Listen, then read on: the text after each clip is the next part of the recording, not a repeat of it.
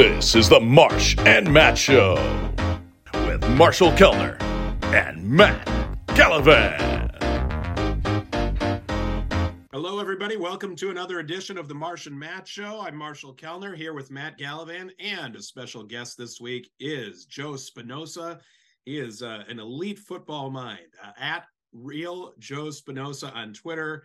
In addition, uh, he's Kirk Cousins' number one fan. We'll break down Kirk. We'll break down the Vikings. Joe has watched every snap.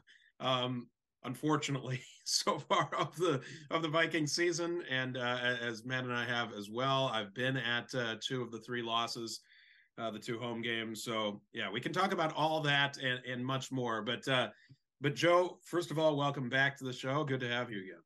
Thanks for having me. Uh, it's good therapy for uh, this really frustrating start of the season.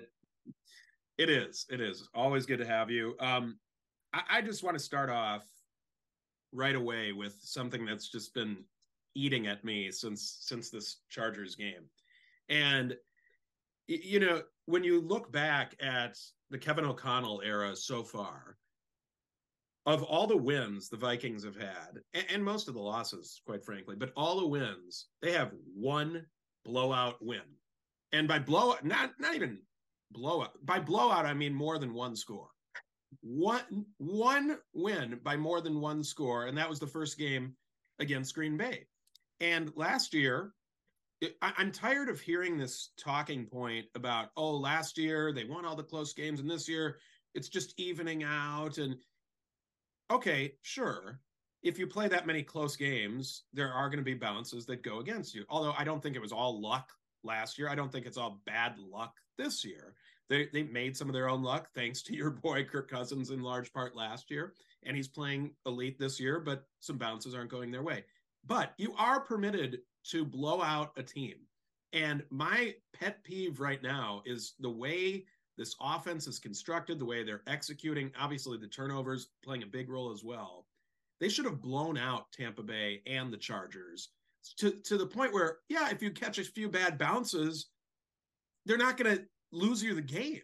But right now, they they are so insistent on playing these close games where it comes down to a, Akayleb Evans missed interception that pops into the hands of the receiver for the touchdown. It comes down to Hockenson dropping a pass that doesn't go to the ground, but of course bounces two times in the air into the arms of an waiting Charger it pisses me off how they cannot blow out anybody. They took two third and four sacks this last game, third and four sacks because they don't have any short outlet routes.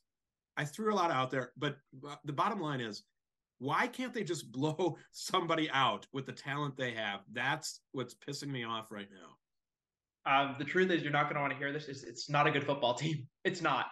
It's a po- very poor football team that's poorly constructed, mediocrely coached, that has a few great players that you really like. Uh, but that's the truth. You can't win when you have, you know, let's just say three, four guys on offense and one guy on defense. Um, it's the worst defensive roster in football, save for the Arizona Cardinals. Can't think of a worse defensive roster in football. And then the offense it's Kirk and Jefferson, and Addison is when he plays is good, but you still have KJ Osborn taking up, you know, playing 95% of the snaps. Pretty much every two wide receiver set has KJ Osborn out there. He is the worst wide receiver two in the league because he is the Vikings wide receiver two, whether you like it or not. That's what the snap counts say. That's what the personnel groupings say. They have the worst wide receiver two in the league. They have a vastly overrated tight end. He is a slightly above average tight end who is getting paid way too much money. They have a bad interior O line, and they have no defense. So they are what they their record. Uh, you know, they're not an 0 3 team. They're not that bad, but they're not good. They're a 500 team. That's what they were the last few years under Zimmer when the defense fell off. Last year they were very lucky. Maybe they had a light schedule. They were a 9-10 win team, but that's it. Like it, I get why it's frustrating, and you see the great quarterback, the best receiver in football, the great tackles, the great pass rusher, but that's it. You, you got to be, you know, 15, 20 guys deep in the NFL, and they're just not. So, Joe, digging into that, a lot of people would say, you know, or the critics of especially Kirk would try and say, well, there are all these holes on the roster because there isn't enough money being invested in these other positions and there's too much money invested in so why you know how what do you attribute the all the holes in the roster to? How much of it is not parting ways with people you know earlier uh how much of it is you know signing the wrong guys drafting bad guys versus how much of it is they've got salary locked up in you know people that shouldn't have salary uh, as high locked up? I mean the, the, whole kirk thing um not to like make this all about kirk's money but it feels like people are really stuck in 2018 when kirk was like one of the five highest paid quarterbacks um and the whole thing was like the guaranteed money and stuff kirk talked about this on like a podcast and like it's pretty common knowledge. Like the first deal, which is like three years since expired, um, the three year, $84 million deal, it was pretty commonplace. It's just instead of having a five or six plus year deal that had the first few years guaranteed, he just took the three years and then he signed a one year extension. What deal is it? If you're signing a one year deal, what one year deal isn't going to be guaranteed unless you're a bottom of the roster guy? So, and even if you want to go by AAV, his salary is like 15th in the league. He's making less than Daniel Jones and, you know, Derek Carr, he's making less than, you know, even if you want to, I think Kirk's better, but if you want to say like the Matthew Staffords, the Dak Prescotts, like the guys who are like in his tier, he's still making less than they are. So it's not that. I would say, if I, I'll, I'll, this is a rhetorical question kind of. Who is the best defensive player the Vikings have drafted since Danielle Hunter in 2015 Boom. when I was a sophomore in high school? That's I'm 24 it. years old. No, that that right there, I was about to interrupt in the middle of Matt's well, question because that's me, exactly what I was going to say. They haven't the the defensive. You could maybe say Akayleb Evans might develop into a decent defensive player. That that is like the best defensive. Ivan Pace was undrafted. He might be the most impactful defensive player they've added since Danielle Hunt. I mean, it's ridiculous. And that, this is what built the Vikings to being a really good team under Zimmer before Teddy blew out his knee. In 2017, when they went to the NFC title game, they had the best defense in the league in every single category. And those were largely homegrown drafted players from anywhere from 2011 to 2015. Since under Spielman and now Kwesi, that has been the issue. They've drafted some very good offensive players, most notably Jefferson and others, Darrisaw, O'Neill. I mean, maybe the best tackle combo in the league, but man, defensively, they've not done it and it's showing.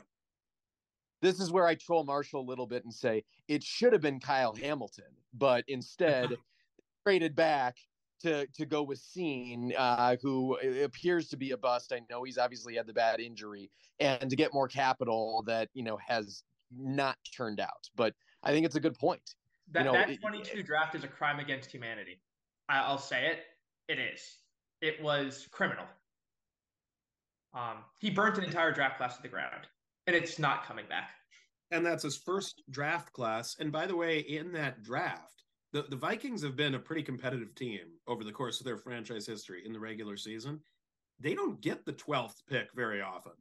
They're not that bad very often.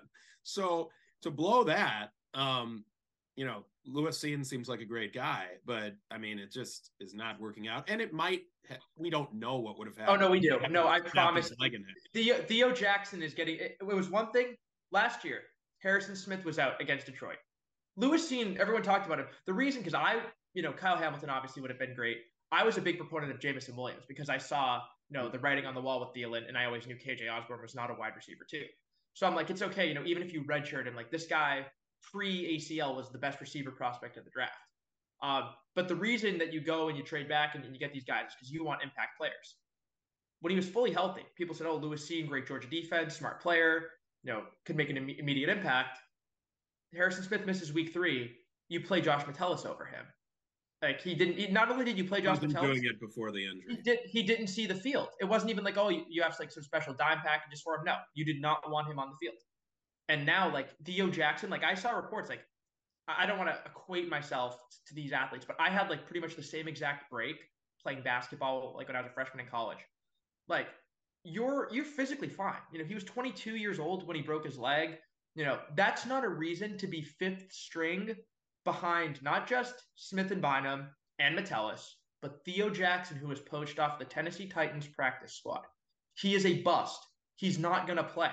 He will never make an impact. Neither will Andrew Booth. Neither should Ed Ingram. He should not be on the field. Neither neither will Brian Asamoah. Like Brian Asamoah at best will be a you know third down coverage linebacker, but even then, highly unlikely. Like th- that draft. Evans is the only Evans is the only one. Um, and I do I do think he has some upside, but that, that's it. But and let's be clear, Marshall. Though I mean, we hope it doesn't. You know, we don't deal with this. But Evans has had his injury issues and is you know another concussion away from you know who knows you know about how much he can stay on the field. So yeah, yeah, and the Andrew Booth one. I mean, that to me is the worst one because he had injury issues going back to high school, if not earlier. I mean, the guy's never been healthy. So, and he had, I think, one interception at Clemson. So, yeah, that was that was a real, real bad one. But I, I want to go back to what we were talking about at the top, though, um, because the the turnovers are crazy. They have nine of them. They're minus seven in the uh, in the take give, and they've lost, I think, by a combined like 13 points. So minus seven, their their turnover differential is almost as much as their point differential. That's just ast- astonishing. Um, they cannot hang on to the ball right now. But I mean, what would you say? Joe, I called Joe at, on my way home from the last game. I'm so mad because, uh, and we were mainly talking about this third and short play calling from Kevin O'Connell. It, it's not first and second down normally is okay. And and the game plan going in to last week, Paul Allen nailed it on KFAN all week. He was saying the Chargers had gotten beat over the top. They had gotten beat over the top their first two games. They were not going to get beat over the top. They left two safeties back all game. And if you were going to run, this was the game to do it. Well, the Vikings ran. They ran like their first five, six plays. O'Connell came out with a good game plan. But then to take two third and fourth sacks, coverage sacks, there was good pass protection on both of those plays.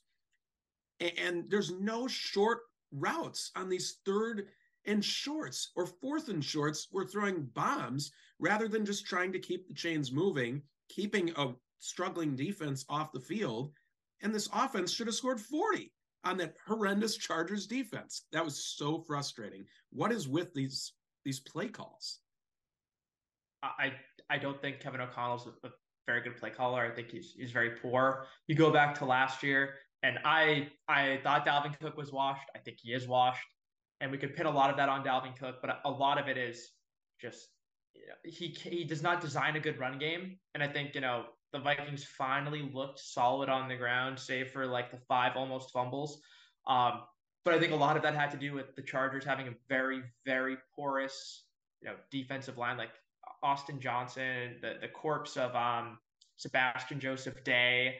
Like we're we're talking, you know, pretty thin there. You know, Khalil Mack and Bosa, you know, great pass rushers, but you know, not great, great in the run game anymore. And their linebackers or you know, young guys because Kendricks was out. So I think that was, you know, we'll see if the run game is actually good, but uh, he can't design a run game, so that's really bad for you know third and short. And then his route concepts are not very good. And um, I think a lot of it comes down to, you know, you can't just keep putting KJ Osborn out there. Like he, I know he had that one catch. That, was his only catch of the game. He is like one uh going into last week. He was PFF's worst graded. I think now he's like third or fourth worst out of like hundred receivers. He, the guy can't create separation. He has no special skill set. He doesn't even have good hands. He's not fast. He's kind of built, but he's also like five foot ten. Um, there's nothing there. Um, again, he's a nice guy. He like saved someone from like a burning car crash. Like, you know, honor him, keep him on the roster, but like he should not be getting snaps over Jordan Addison. That's criminal. By the way, that one that touchdown he scored against the Chargers, it was a perfect pass by Kirk that led him. It was a nice finish. I'll give him that.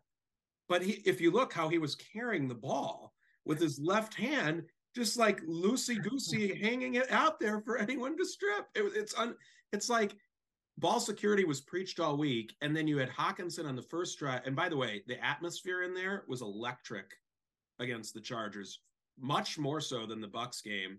even though it was week one, I think the Vikings fans kind of sensed this urgency that they needed to win that game. And a little bit too crowd, the crowd was great. Um, but I mean, until the but you know we, yeah, we don't we can talk about that another time. Anyway, they get the three and out. Hawkins, they're marching it down the field. Hockenson gets the first down and he's like fighting for extra yardage with three or four guys around him. I mean, like, it's like what was preached all week just went out the window. Madison luckily didn't fumble. I mean, you had uh, other other fumble. I mean, it was that was atrocious. But I mean, I did. So you you kind of touched on it, but I wanted to ask biggest thing you would change on each side of the ball. You kind of hinted at getting Addison on the field in the two wide receiver sets. If that's it, great. You can expand on that. But what would you change defensively too? Um, I have an answer, but go ahead. So, you know, in the opening, you said I watched every snap. So I've actually watched like every snap like three or four times over because I, I, go back and I chart every game to like get personnel groupings and stuff like that. That's like my oh, nerd hobby. Um, so like I'm, I'm really like going back and rewatching everything. And on defense, um, the best way I describe it is like you have it's like a boxing match and you know you're clearly outmatched so you're just throwing haymakers because you know you you just don't stand a chance. Like technically you're going to get absolutely demolished you know so you'd rather just you know just go out there and send everything. There's no answer. It's personnel and you're not going to fix your personnel right now to a degree. Like you need totally different starters like pretty much everywhere all along the defensive line patrick jones and dj wonnum are like i would say they're they're the edge equivalents of kj Osborn. just like they should not be on the field other than like you know as like a third or fourth you know pass rusher slash receiver whatever. Like there's just no personnel. I think brian flores is doing his best. He's throwing his haymakers trying to create volatility trying to just send this pressure. But they're they're sending six and seven guys and they're still not getting home. Think about how bad that is. It's the same thing like do with Danielle Hunter same thing with Jefferson last year you just double triple him do whatever you can to make sure that he doesn't disrupt you and you know that like Wonnum and Patrick Jones in the same way that KJ Osborn and Adam Thielen are not going to win their one-on-one matchups. Eh, so there's nothing you can do. There's just no not enough talent. Just not there. So, Joe, if given if we accept the premise that there's not enough talent, that this team, whether they are a 500 team, as you said, or worse, but let's just assume that they're not going anywhere. Where does this team or where do the Vikings as an organization go from here? I know that's getting out a little bit ahead of ourselves, but you do have to think about it with the rest of the season and the moves the moves you do or do not make. Um, but you know, what are the considerations if if you were Joe the GM? What what do you do? So, be, I think like um, you have a, a solid foundation just when you have quarterback, the receivers, and the tackles. Like the, the bare bones of the offense is there. Um, I just think that your GM messed up so badly and he punted away essentially like how many, however many picks he had, like 12, 13 picks the past two drafts, punted away like pretty much everyone except one and Addison, which he didn't even want to take. And he needed like Kevin O'Connell to like force him to. Um, in ter- like, I'm just to set like this right now. Like Kirk's not getting traded. Um, he has no trade clause. He will not accept a trade to the Jets. I, I haven't talked to him, uh, but uh, that's Aaron Rodgers' team. Kirk, his you know his kids are getting older. I'm pretty sure like they're school age now. He's not to want to go move, send his kids to a different school or do whatever. You know, make all these accommodations, knowing that he's going to have to leave again because the Jets are not moving on from Aaron Rodgers. Um, even if they wanted to, like, who's going to trade for Aaron Rodgers coming off of torn Achilles? Like, so Kirk, I don't think Kirk is going to be like, yeah, I'm going to go in New York and do this with my family. So he's not getting traded. I, I you know, I don't, you know, there's no other team who's going to like go and make a wholesale move to completely uproot their team and get a new quarterback, you know, at this time. So he's going to be on the team. And in terms of going forward, I mean, you guys know me. I'm, I'm a Kirk fan, and I want I want Kirk to leave. Um, and then it's kind of just like good luck to you, because uh, you guys kind of have a mess on your hands. You know, you pay Jefferson whatever he wants you try to draft a quarterback. Good luck there because you're not going to be picking in the top five. I still think this team wins seven. They could they could still win nine games and make the playoffs. You know, you wouldn't go further than like the first round. Maybe you make the divisional, like if you get a favorable matchup against like a, whoever wins the uh, NFC South. Um, but you probably are getting the seventh seed, meaning you're playing the two seed, which is, you know, San Fran or Philly, and you're cooked. So, like, I don't know, honestly. We only go somewhere uh, uh, uh, under your analysis if Kirk and Jefferson and Addison basically uh, score every single drive and that you yeah. would get one possession than the other team. Exactly. That's that's that's pretty much it. Or like you just again, like you could maybe upset one team because like Flores, you know, just creates so much volatility, sending like seven, eight guys through the kitchen sink. Hope that like a Brock Purdy or a Jalen Hurts, who you know are still young and I don't think are great, great passers, you know, give you a turnover or two and, and you win. But like you're not going to go and march through, especially on the road. You know, you're not going to march through Philly, San Fran, and Dallas. You know, you, can maybe upset one if you're lucky, but like you're not, you know, not enough to like make a conference title game. So I don't know. Um, it, it's really, it, kind of is, you know, daunting. And then just like you know, the whole like people talk about like the Kirk salary, this, this, and that. You know, I think like I think you're nuts if you don't think he's a top ten quarterback. I think he's better than that, but like whatever. If you just so you have Kirk top ten quarterback, Jefferson the best receiver, Jefferson on like a rookie deal, Kirk making like slightly above mid tier quarterback money, 35 mil. You're paying 40 million total for those two. How is swapping out? So now Jefferson's going to be the guy making 35. So you're going to need like a not just an upgrade, but like a big upgrade to actually make a difference because you're still having the same expenditure on your QB wide receiver duo. You're not like whatever money gets offset by losing Kirk. A, it's not going to be next year because you're getting saddled with a $28.5 million dead cap hit. B, it's going to really be offset by the Jefferson contract kicking in. So your your quarterback receiver duo is the same cost you're you're going to run into the same problem. And that's like if you end up drafting a guy who's top 10 quarterback out of the gate, which is highly unlikely. Also, also, our I think we're jumping a step ahead in assuming that Jefferson is going to sign the contract. The why didn't the deal get done before the season? I mean, they know what he's worth. They know he's the best receiver in the game. I would not be shocked if he wants some certainty at quarterback. And they, they certainly have a plan. I mean, Kwesi, they, they've got to have a plan, right? No, no. I, I mean, we, we can't see it, but I, I would imagine they have some plan. I would hope. I don't think so. I, I, I, really don't think so. They have. No- you don't think behind the scenes they're at least they're they've at least identified somebody outside of a Caleb Williams or Drake Maye who they have their eye on? You don't think so? I I think like maybe they have like some vague idea of names, but like I'm not saying this is a good plan. Keep, keep no, no, I'm just very clear.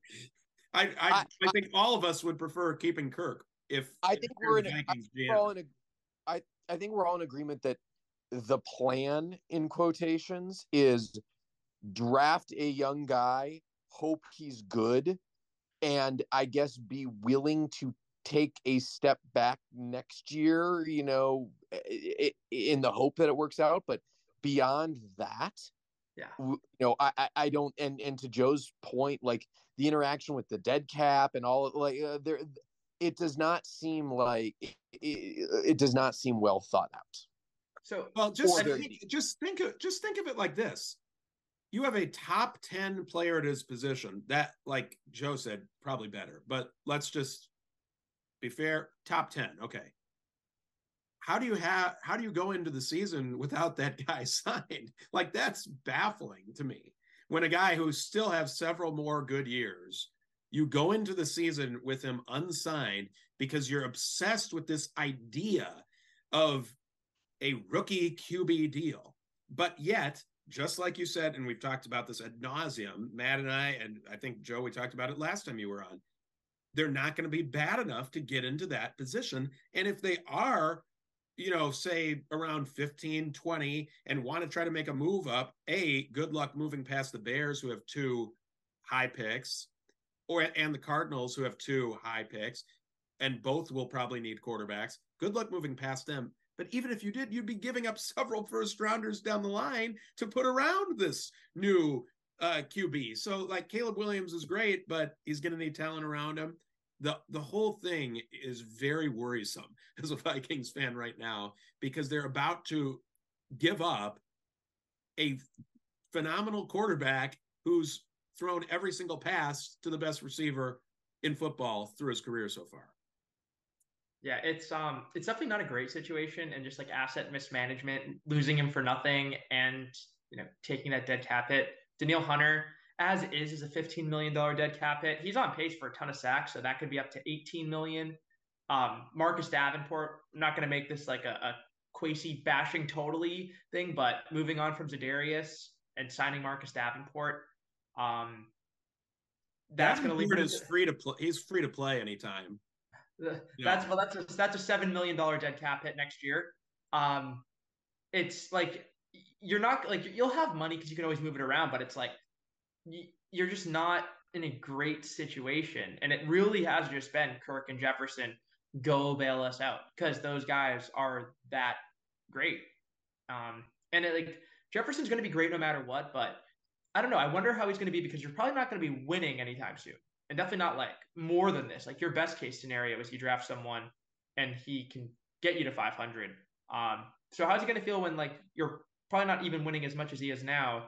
Instead of putting up like close to 2,000 yards, like if he's with someone who's like a mediocre passer, like he'll still be great, but like, is he going to be okay with 1,300 yards? I don't know. He's also not going to be okay with what? losing. That guy was used to winning coming into the NFL. That guy, yeah, he wants his money, but he wants to win. So, Joe, I want to build off that a little bit. What is your take on the importance of a mobile quarterback and the movement? Call it the like look at how awesome Patrick Mahomes is and all of what he can do. Look at what Jalen Hurts maybe did last year, you know, and because if I want to give them the benefit, the Vikings the benefit of the doubt for the sec- second, beyond you know maybe the age factor or you know it is Kirk is one dimensional. He's an unbelievable accurate quarterback, but he doesn't have the the dual dimension of being mobile but what is your when you look at all the film and, and look at these different guys? How important is that mobile element? Um, you know, and, and, trying to go find a, you know, you're not going to get a Caleb Williams, but a uh, Michael Penix or someone who who supposedly has that that dual threat capability. Um, I just like the first thing I got to say is like talking about Patrick Mahomes. It's like talking about you know a unicorn. Like he is the best quarterback ever.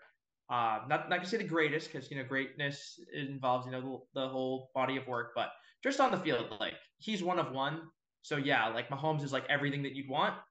And then in terms of like Jalen Hurts, like that team is so stacked. You know, even in terms of like his touchdowns, he only had 22 passing last year. He had 10 rushing.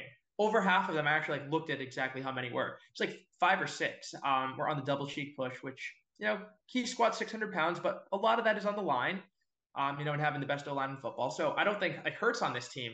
I think they're worse. Um, I, I, don't think that Jalen Hurts is a better quarterback than Kirk.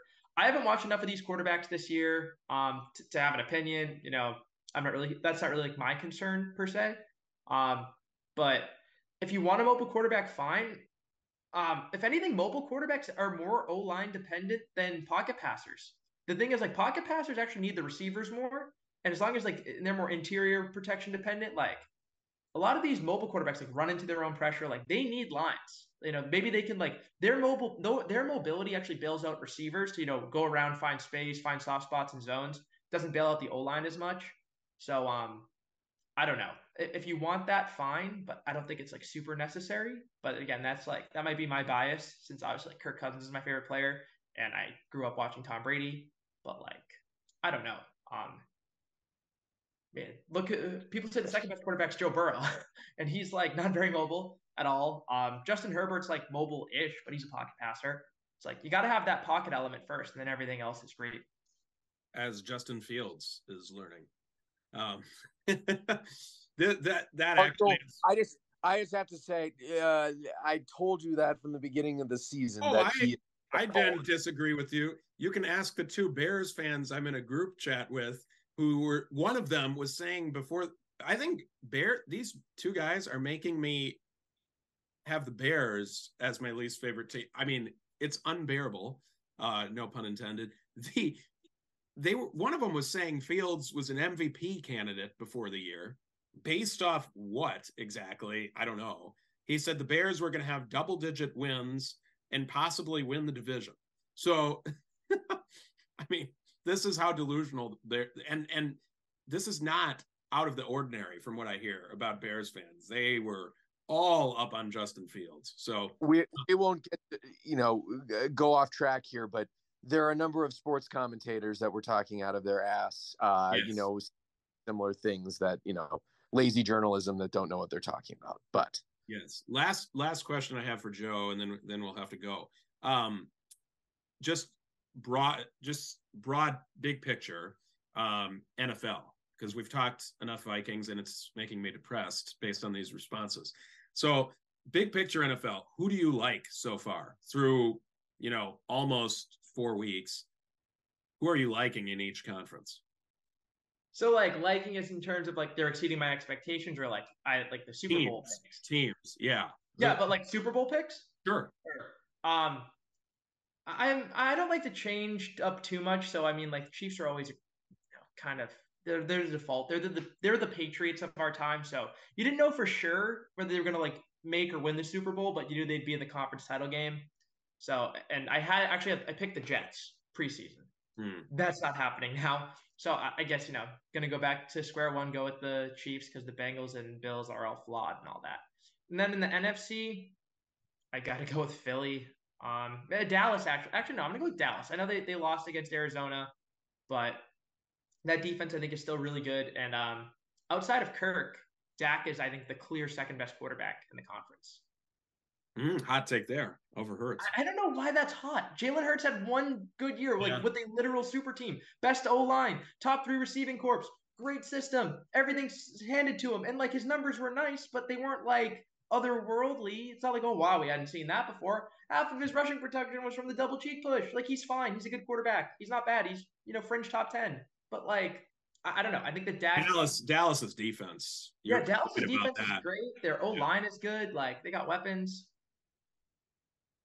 Uh, in 15 seconds, Joe, team is Kirk quarterbacking for next year?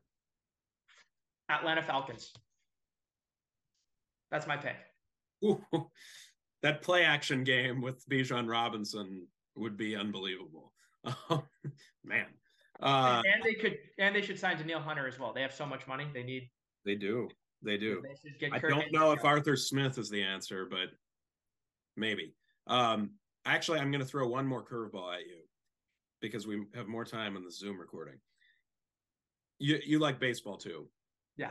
The the Vikings talk has depressed me. So, give us some hope that this Twins playoff losing streak will end or even that they could win a series if that is if they don't run into Houston. Is there any is there any optimism in Minnesota for something other than the Vikings and that have to be the Twins playoffs right now next week? I'm not gonna lie, this Red Sox season in the second half collapse is like pretty much taken me out of the baseball, you know, loop. Um, I'm looking at so you would play, I would assume. Oh, wait. right now it's Houston, but it could yeah. it could very well be Toronto or Seattle too. Yeah, again, it, it's baseball. Anything. How's Joe Ryan pitch? Because I, I, remember he was really good to start the year, and then I saw his ERA was at four. Is it like one of those like Spencer Strider things where like he's pitching better than his ERA suggests? He he was out a little bit with an injury, and he came back. He's been decent since he returned. I think he had almost ten strikeouts his last his last outing. But Pablo Lopez and Sonny Gray are solid one too. Um, we'll see. I I actually have much more hope into this series than I have in a long time um, because of a guy named Royce Lewis um, in the lineup. If he can, he's coming back from a hamstring. Um, but their bullpen is shaky, but they it's it's getting deeper because they have some guys coming back and starters going into the pen, and then they have Lopez and Gray at the top. So if that was a great trade, and I and I know you were an Arraez guy. You're you're kind of an old school baseball guy. You you like batting average. Well, I covered Arraez too. I'm bi- I'm biased. I'm biased, but um, I I liked Pablo a lot. I was the guy I wanted the Red Sox to get for a while. Um, but yeah, I'm, I'm looking at the numbers now again. Sorry, I have not been following baseball as much. No, no, no, year. no. I I threw it I'm looking at this 234 strikeouts and 194 innings. That is that's quite impressive. And Sonny Gray, wow, 279. Yeah. ERA. The, I great pitcher, just couldn't seem to handle New York. You know, he was great in um, Oakland, goes to New York. It was pretty good in uh, Cincy and now Minnesota. I don't know. Again, it, it's baseball, so you. It's you baseball, so they shouldn't have lost 18 in a row since 2004. but then again, it's happened. I don't know.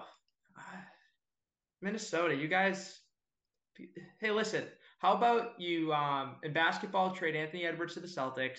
No, no, no. Jefferson We did your. We gave you. We, we, we repeat 2007, and you guys can become honorary Boston sports fans. Um, I'm happy for Kevin Garnett and David Ortiz, but Oh. but no, yeah. and Randy let's Moss, bring not, not directly from Minnesota, but you know Randy Moss, you know, also had his best season. But Ant will Ant will remain here. Sorry. Joe, I could do that because um, so as we've talked about before, my wife is a Boston sports fan, and so every time we watch sports and you know my, our Minnesota teams start collapsing or behind, she says it's okay, they can come back, and I have to no, our teams don't do that. Now we don't we don't have Tom Brady that j- just can you know magically make things come back, or you know we're not the Red Sox and go in and win a bunch of World Series as of late. You know, so uh, I- I think uh, doubling down on that further uh, would uh, would not be good for my mental health. No, no. Ah. We're out of time. We're out of time. I ramble too oh, much. this was good. This was good for my enjoyment. I don't know about my mental health, but it is always fun having Joe on. Thank you so much for coming on. Oh, thank guys. you. All right, that's Joe Spinosa. Follow him on Twitter at Real Joe Spinosa for uh for always good football takes and stuff on the Minnesota Vikings. Enjoy him talking about the Vikings because Kirk might not be here next year, and then uh he won't be following the Vikings as closely. So, uh, all right, thanks again, Joe. For Matt Galvin. I'm Marshall Kellner. Talk to you next time. Bye bye.